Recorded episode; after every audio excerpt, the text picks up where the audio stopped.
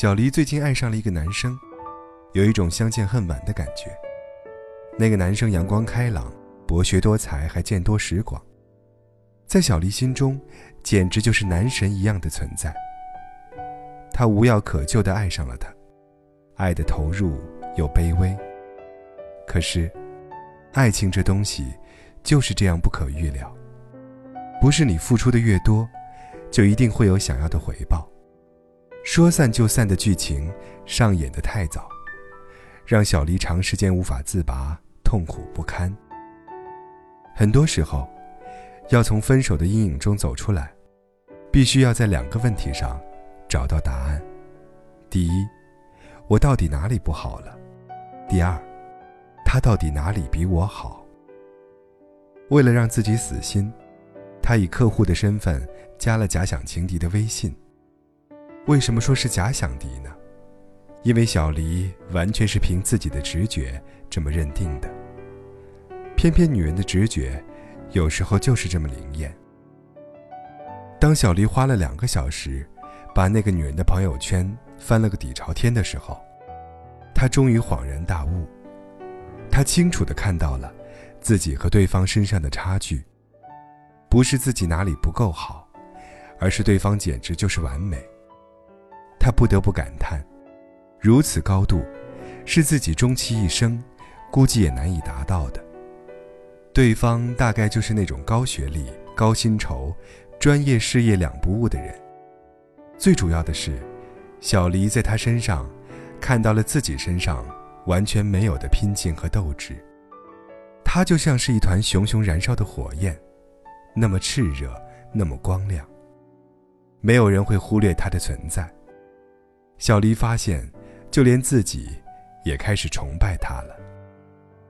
是啊，小黎也是一个骄傲的人，还从来没有一个女人让他真正的崇拜。可是今天，他由衷的佩服。那是一种抛开所有世俗和个人得失的欣赏。这样一个女人，自己如何与之相媲美呢？她从来没有像现在一样鄙视自己。觉得自己不应该，也不配把她视为自己的情敌，因为她这样的一个女人，根本不需要争，也不屑去争什么。她就是盛开的花朵，芳香扑鼻，蝴蝶自然会被她吸引。她是男人的合作伙伴，也是他镜头里的模特。小黎在男人的镜头下看到了爱。看到了相互欣赏，看到了相濡以沫，看到了不舍不弃。有时候，爱与不爱，根本不需要用语言去表达，用心，就一定能感受到。相见恨晚也好，自愧不如也罢。小黎清楚的知道，自己在这场爱情的赛跑中，对手一开始就站在了终点。即使自己拼尽了全力，最终也只能微笑祝福。他站起来，对着窗外自言自语道：“输了吗？不，是你根本没有参赛资格。所有耿耿于怀的，都是来助你成长的。我要活成他的样子吗？不，我不是他。”怎么可能变成他呢？我只是在他身上找到了丢失的自己罢了。多年后，我一定会感谢今天幡然醒悟的自己。但愿那时候，我也可以站在终点，微笑着说：“这里没有比赛。”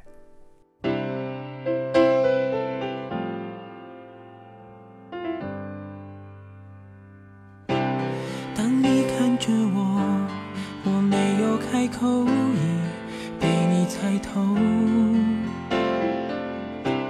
还是没把握，还是没有符合你的要求，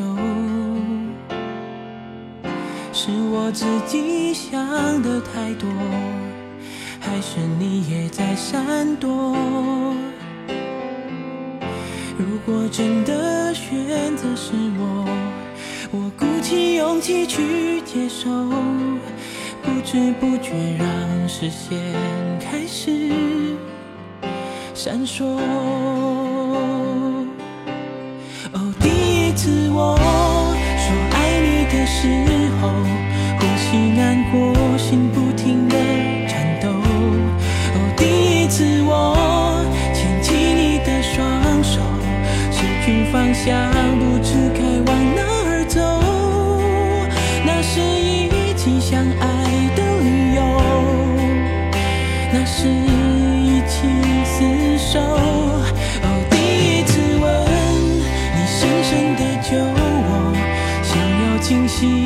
冲昏了头。哦，第一次你躺在我的胸口，二十四小时没有分